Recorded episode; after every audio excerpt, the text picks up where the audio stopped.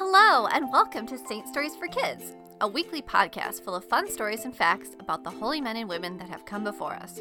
I'm your host, Chantal Barros. Saint Stories for Kids is brought to you by Shining Light Dolls.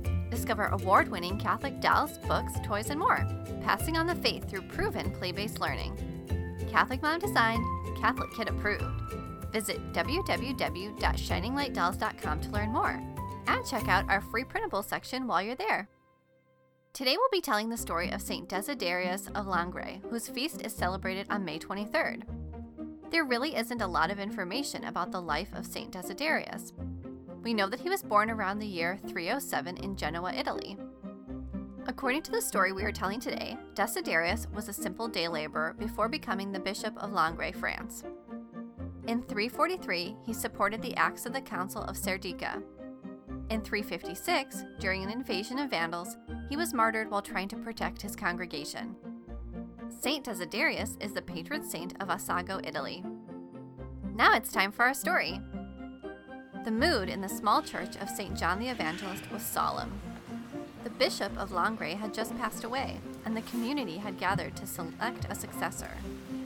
The people spoke in hushed tones, preparing to pray together, and they hoped God would point them in the right direction. They bowed their heads in prayer and stayed that way for quite some time. The candles glowed softly in the oratory, and only the occasional rustling of clothes or quiet prayers could be heard.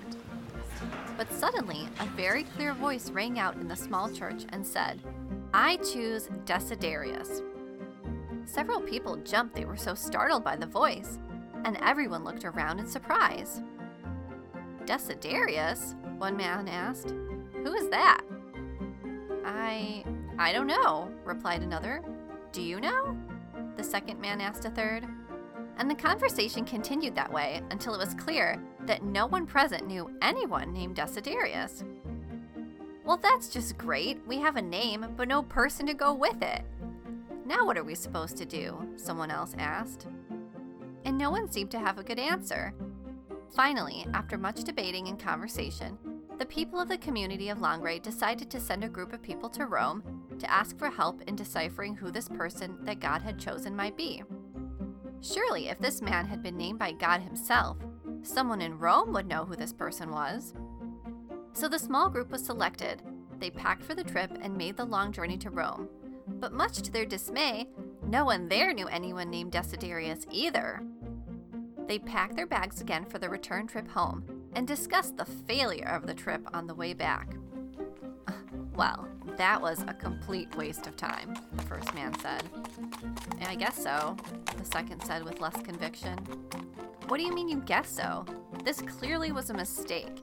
If even the higher ups in Rome don't know who this person is, maybe he doesn't even exist.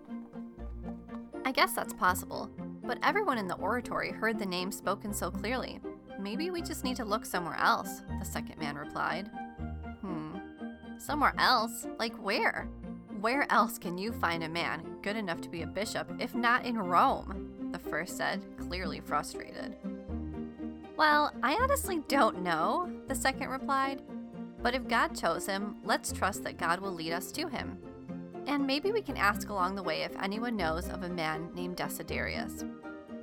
So even though they really weren't sure where to look or who to ask, they left the conversation there, hoping and praying that God would show them the man they were looking for. They rode their horses down the road for a long time, hardly seeing anyone along the path, and the people they did meet didn't know of anyone named Desiderius. The trip was starting to feel more and more pointless, but soon they saw the town of Geneva in the distance, and that gave them a bit of renewed hope. In a town like Geneva, we're bound to have better luck, the first man said. Oh, I see a day laborer driving a cart over in that field. Let's call him over and ask if he knows of any man named Desiderius in the city. So they stopped their horses, and the first man called out, Hey, you! Can you come speak to us for a moment? The man smiled and waved at them, wiping sweat off his brow, and drove his cart over to where they were. Hello, they said. We are looking for a man that is to be the Bishop of Langres. Do you know anyone in the town of Geneva named Desiderius? The man hopped off the cart while they were speaking and stuck his walking stick into the ground next to where he stood. Well, he said, I do know a man named Desiderius, but he isn't a bishop. No, no, the man explained. He isn't a bishop yet, but he was chosen to be the next bishop of Langres, and they had to find him. Oh, I see, said the man with a smile. Well, I'm sorry to disappoint you, but the only man I know named Desiderius is me. The first man from Langres looked at the day laborer and was clearly disappointed. Ah, I see. All right then. Thank you for your time. But before he could finish his sentence, the second man was pulling at his sleeve and pointing open mouthed at the laborer's walking stick. There, right before their eyes, the walking stick was growing. Leaves were unfurling and blossoms were blooming. The walking stick had transformed into the most beautiful little tree. It's you, they exclaimed. You are the man chosen by God. And with that, they explained the whole story to Desiderius, who was just as shocked as they were. But the sign given to them by God was undeniable. Desiderius was the man chosen by God to be the next bishop of Langres. The story of St. Desiderius reminds us that sometimes it isn't obvious what God wants, but we should keep faith and patience that He'll show us when it's time. St. Desiderius, pray for us. Thank you for joining us today, and we hope you enjoyed the story. Be sure to subscribe to the podcast, tell a friend, and reviews are always appreciated. Until next time!